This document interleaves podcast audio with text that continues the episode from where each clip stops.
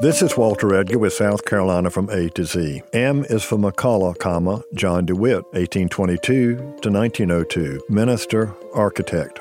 Born at Society Hill, McCollough graduated from South Carolina College. He studied for the Episcopal ministry and was ordained in 1850.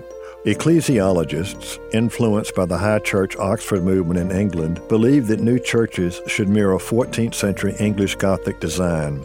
In the 1850s, McCollough designed or was supervising architect for seven ecclesiological churches Christ Church Greenville, St. Stephen's Ridgeway, Nativity Union, Christ Church Mars Bluff, St. Mark's Chester, Grace Anderson, and Advent Spartanburg.